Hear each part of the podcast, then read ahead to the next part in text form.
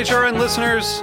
As we celebrate our 15th year, we are deepening our commitment to giving voice to the next generation of food systems storytellers, and we need your help. Our internship and fellowship programs help activate new possibilities for underrepresented and underestimated young people through experiential journalism, audio engineering, and production training. Through these unique programs, HRN helps food equity stewards build essential workforce readiness skills that expand their potential and foster economic mobility. Please consider supporting these critical programs. And with a minimum donation, you can be entered to win a dinner for two at an amazing restaurant in one of eight cities and tickets to a concert at a great venue in one of those cities. We have incredible partners across the country who have donated, as they also share our passion for helping to educate the next generation of food systems storytellers. Check out heritageradionetwork.org slash 15 to donate and enter to win today. That's heritageradionetwork.org slash 15 to donate and enter to win today. And make sure you donate before March 31st. Thank you. This piece has been brought to you by Bonnie Plants, bonnieplants.com. I'm Laura Stanley, host of Inside School Food. You are listening to Heritage Radio Network, broadcasting live from Bushwick, Brooklyn. If you like this program, visit heritageradionetwork.org for thousands more.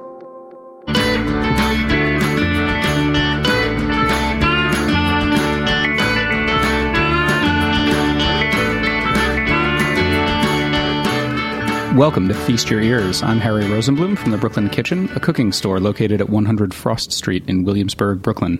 Join me every Wednesday as I talk with people about what they do and how it influences their personal food stories. This is a show about people, life, and food. You can find Feast Your Ears as well as lots of other great shows on heritageradionetwork.org and on iTunes. Follow me on Instagram at the Foodballer. This is episode 26 of Feast Your Ears, and today, which is in fact a Tuesday, it's not a Wednesday, we're pre recording this show. It's going to air uh, later. Uh, in the studio with me today is Holly Davidson, who is an actress, trainer, and uh, author of a new book called Nourish that she wrote with her sister and, a, and another friend of theirs. So thank you, Holly, for joining me today. It's lovely to be here. Thank you for having me. So, when you meet somebody, invariably they ask the what do you do question. And what do you say when you meet somebody? Um, now I'm a personal trainer. Okay. So yeah, I would just yeah, I'm a personal trainer, and um, an author is something that was. Uh, fun to do but whether or not, whether or not I'd ever write another book I don't know this is this is my this is my baby Got so it. yeah Got it. So you don't self-describe at the moment as an, as an author. You No. you have been an author. Yes, exactly. Because the book is finished. yeah Um, so you recently moved to New York from London, right? Yeah. What brought you to New York?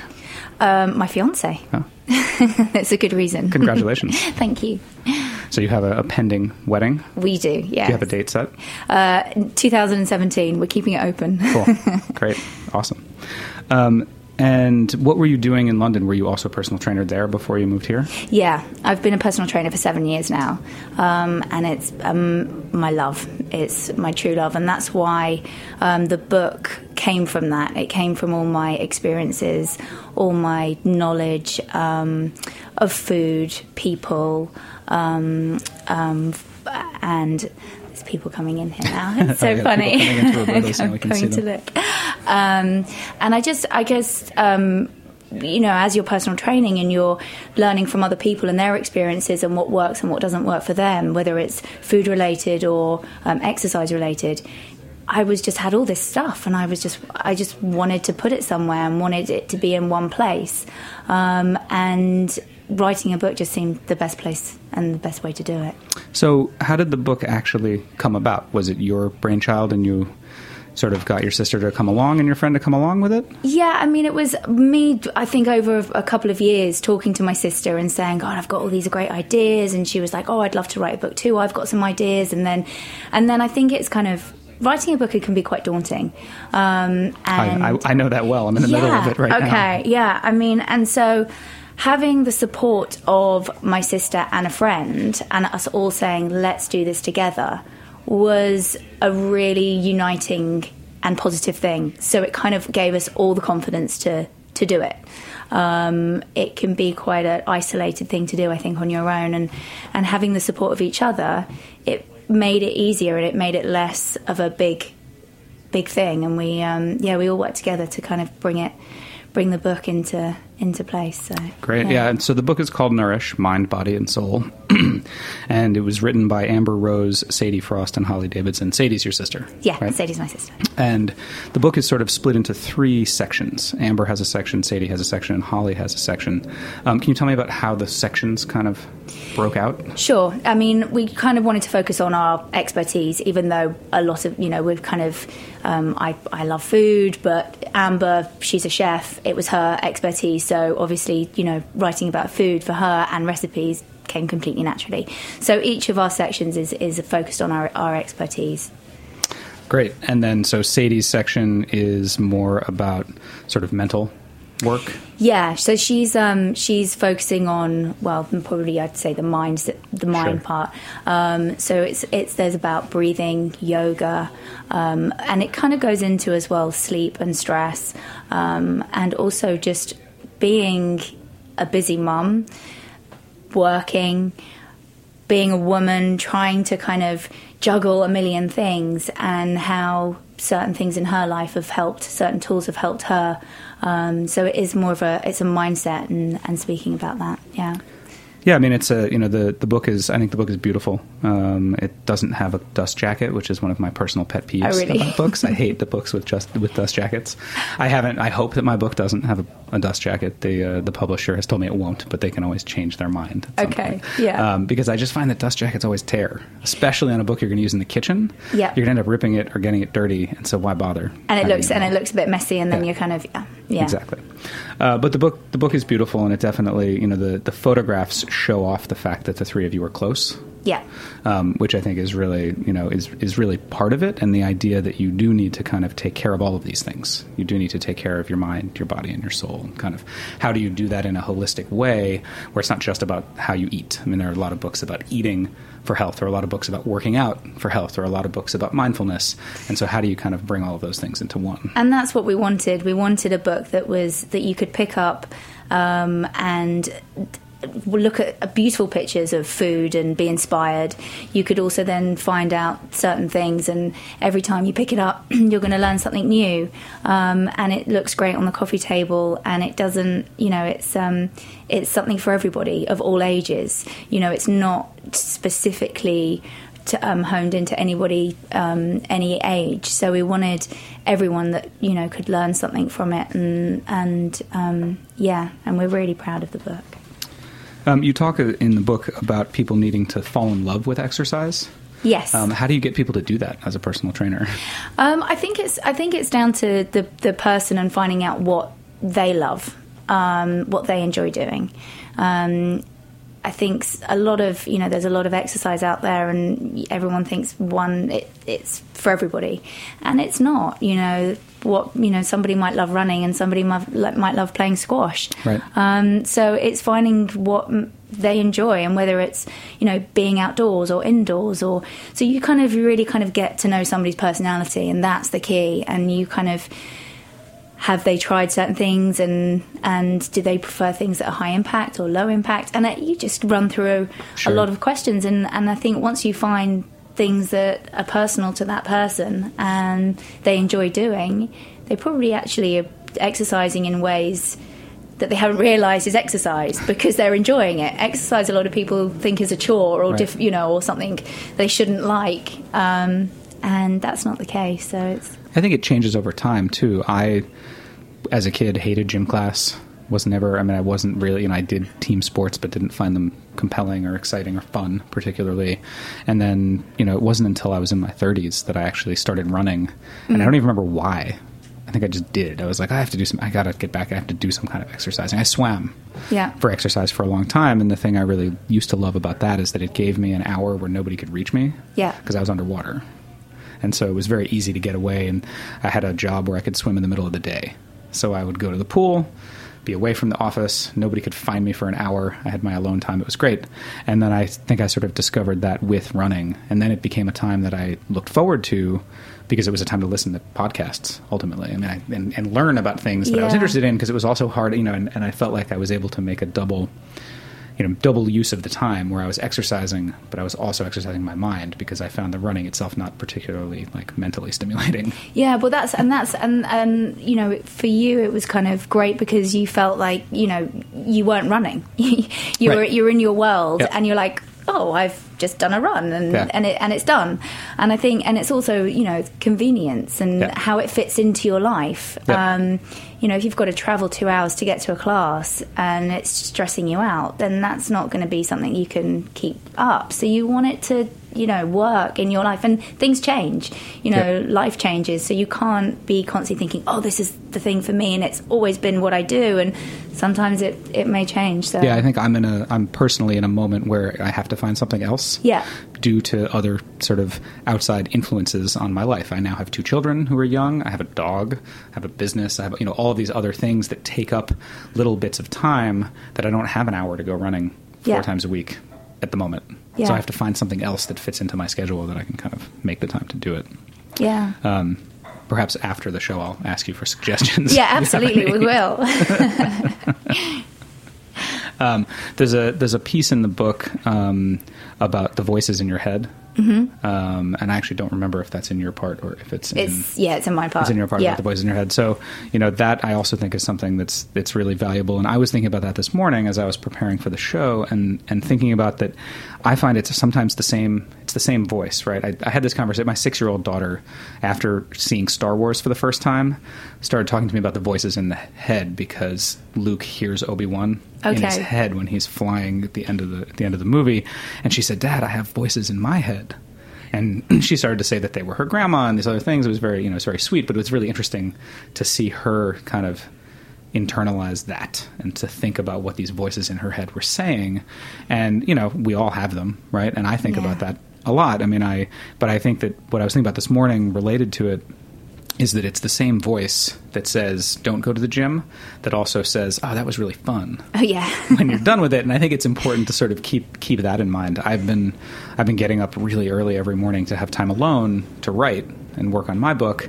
And some mornings when that alarm goes off, I just like roll over in bed and I think, God, I can't get up. I need another hour of sleep.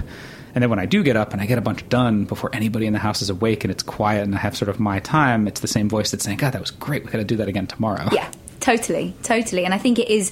It's kind of when you have those two voices is being able to listen to both and being able to kind of pat yourself on the back when you have done well and not give yourself too much of a hard time when the voice is, you know, Right.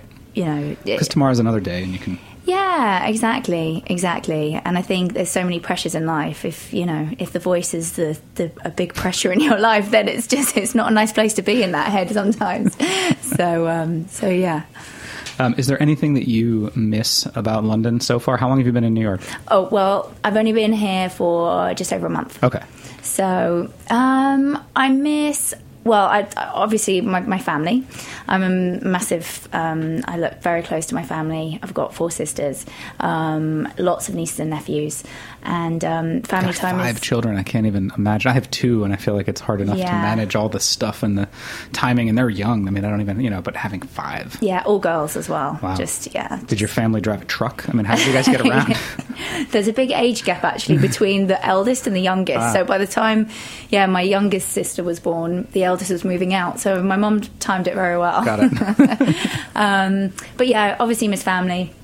Not really missing the weather. The weather is uh, the not the yeah something to miss, but that is kind of pretty similar here at the moment. Um, and my, my clients, I miss. Um, I had great relationships with all my clients when I was working. Per- personal training obviously is very personal, and um, they felt like family to me too. So, but you know, I've I've got there's so much going on in New York, so many great things, and experiences and you know my obviously my fiance's here and being with him is lovely Yeah. so you know it's kind of a little bit of a payoff so it's fine yeah, I mean, you've traded one giant metropolis for another, so it's Yeah. not. You know, I, I have to imagine it's not. It would be very different if you'd moved to a very rural area or something. The contrast would be big, but you're in a city from a city, and exactly and it, everyone doesn't feel that far away i mean london doesn't feel that far away so it's um yeah no it's, it's been really fun so far We're going to take a short break and hear from one of our sponsors. And uh, when we get back, um, we'll talk a little bit about. I want to hear more about your childhood uh, Okay. and growing up in the country. cool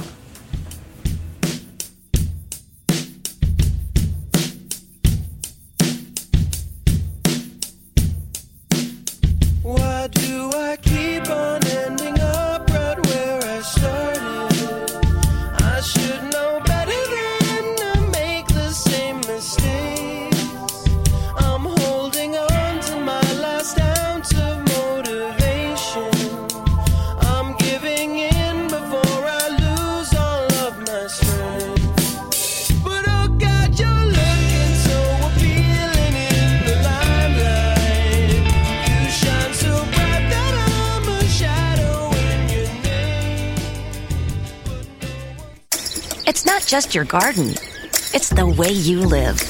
And there's so much to know. But you have help. Bonnie Plants. Now, with Bonnie's app, Homegrown, you can learn about veggie and herb varieties, track and record your garden with photos and notes, share on Facebook and Twitter, and so much more. How'd you ever grow without it? Get Homegrown with Bonnie Plants for iPhone and Android. The more you know, the better you can grow with Bonnie. Welcome back to Feast Your Ears. I'm Harry Rosenblum from the Brooklyn Kitchen, and uh, today I'm speaking with Holly Davidson about uh, being a personal trainer and her new book, Nourish, um, that is out now, um, published by Kyle Books. Yeah. Um, so, Holly, you moved here to New York recently from London, but actually grew up as a child in the countryside Yes. in England, right? Yeah. Uh, where did you grow up? Uh, Shropshire, um, so it's kind of on the border of the Midlands and Wales. Um, in your typical kind of rolling hills, um, a little black and white cottage with a stream and a waterfall. So exactly like we would imagine as Um, Americans when someone says the English countryside. Yeah, yeah, yeah. I took my fiance to see, to see it, and he thought it looked like a hobbit house. That's how he described it. So um, yeah, it's very, very picturesque and quaint. Yeah. Um, and growing up there, um, what did your family eat? Like, what, were your, what were your regular? you Well, know- we had shops, so we could. No, I mean we we did have a massive vegetable garden, so there was a lot of. That's more what I was getting. Yeah, I I'm know, I curious know. to know sort of how you know everybody has a different kind of take, I think, on how their family grew up and, Yeah. and what they were eating, um, and so you know, I guess to extrapolate on the my assumption as an American, right? I imagine there being lamb, and I imagine there being cows grazing on these green hills and vegetables and all of that. Yeah, so I was woken up by bleating lambs, and and so. Um, but we, we grew our own vegetables and um, had chickens and, and kind of had a little bit of a small hold. So um, tried to use the land as much as we could. and then you'd have farms locally around to get fresh produce from, as well as you know locally sourced things from from the the shops um, close by. But um, I remember I have so many amazing memories from being in the garden and you know picking vegetables and digging and and just it was really refreshing and lovely. I think you don't really realise how privileged and lucky to experience that as a child um, until you grow up, and just being aware of where vegetables come from, Right. um, and how long they take to grow, and what the process is, and and the kind of you know the love and um, and and the taste afterwards when you've been a part of growing something, digging it up and eating it. It the taste is something I can't explain, and it's kind of it. Yeah, I've, I feel really humble and lucky to have had that in my life.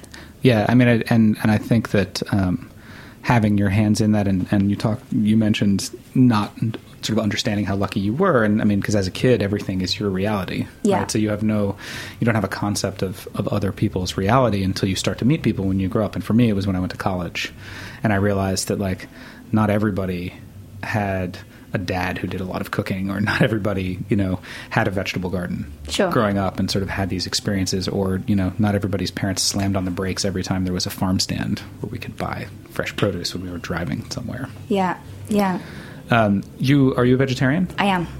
Um, and I believe in the book you talk about how you were a vegetarian for a long. You've been a vegetarian for a long time, but that doesn't necessarily mean that you were healthy No, at a certain point.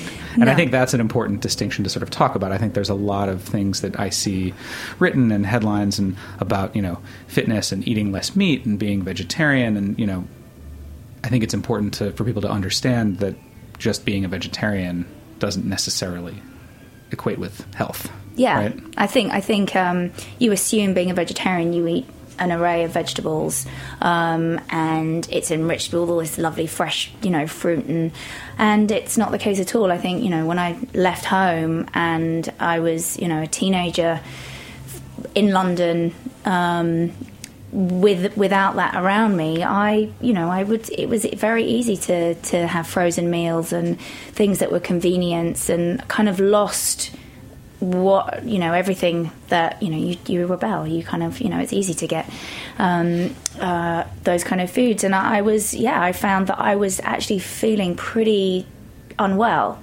Um, from you know I think maybe a, a, few frozen peas on the side would be enough. Right. um, and and it was it was you know a lot of frozen stuff. And I just um, and I began to get coughs and colds and flus and feeling pretty run down and couldn't quite work out what it was. And I, you know, at 20 years old, you don't realize that it could be the food you're eating. And that's when I kind of started looking at um, health in detail, um, nutrition, um, and really started looking at what I'm getting from these foods and what I wasn't getting from these foods. Um, and and that's kind of you know lighted a, a passion in me um, as well as obviously personal training. I mean, nutrition is, is key. Right. I mean, I, my guest last week um, is a dancer. Yeah.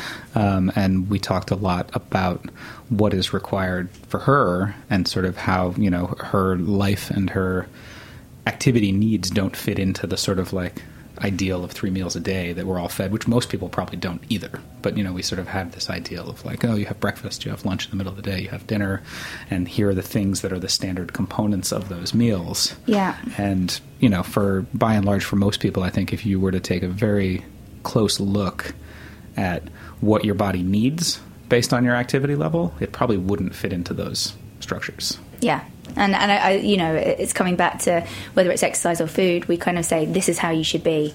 This is the one way, and it it's not for everybody. You know, so you have to kind of do what's right for you. Yeah, um, yeah. I was a I was a vegan sort of de facto for a while in college because I lived in an apartment with a bunch of people who were vegan, um, who were probably the most unhealthy people that I've ever lived with or known. I mean, we were in our 20s, of course, but you know, I mean, I think that for most of the people in that house, you know, a bagel with peanut butter on it was like a meal. Yeah, and that was it. And it, again, I mean, same thing. I I had grown up cooking um, a little bit and and was sort of getting interested in cooking at that point, so I was starting to make things with fresh vegetables.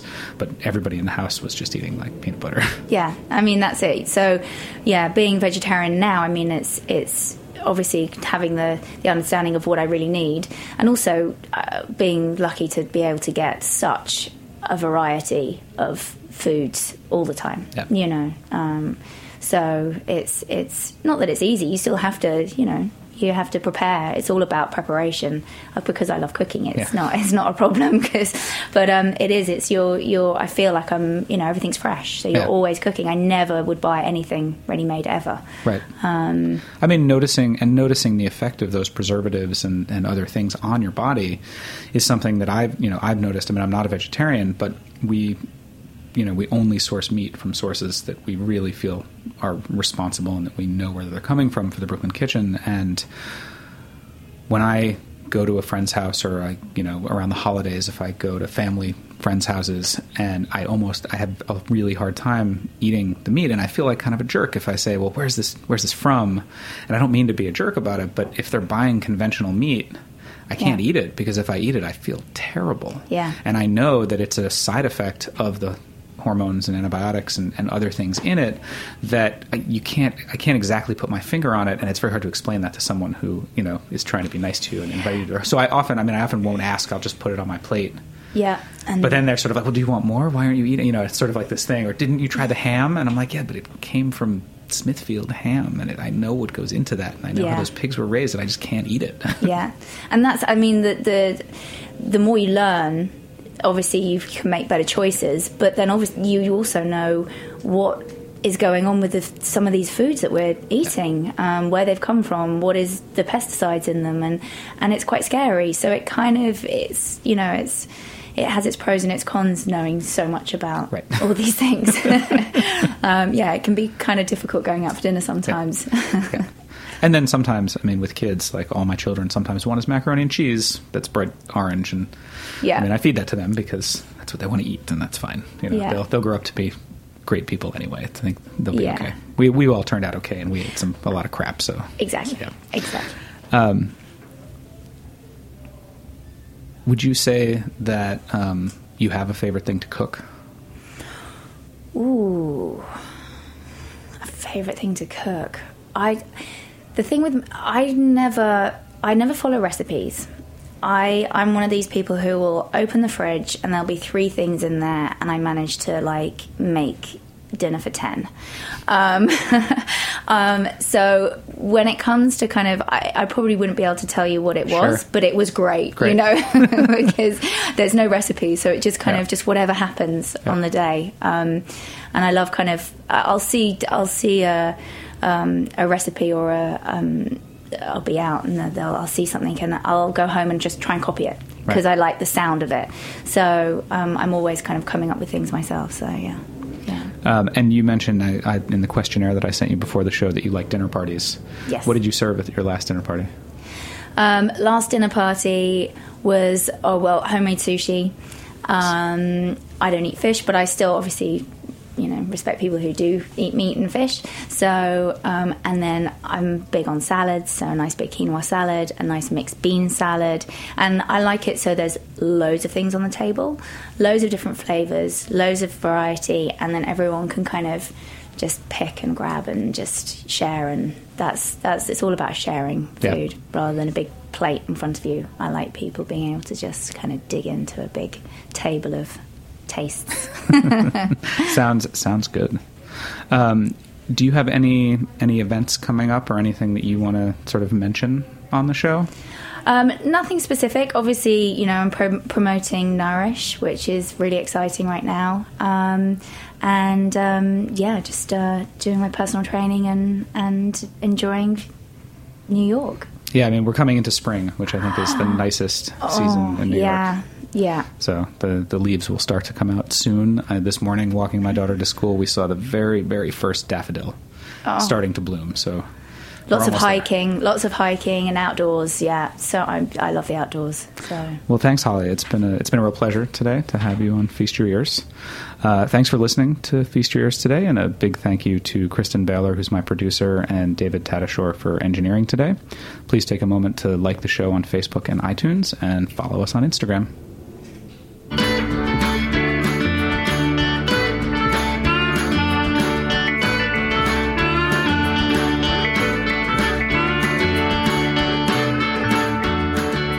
Thanks for listening to this program on heritageradionetwork.org. You can find all of our archived programs on our website or as podcasts in the iTunes Store by searching Heritage Radio Network.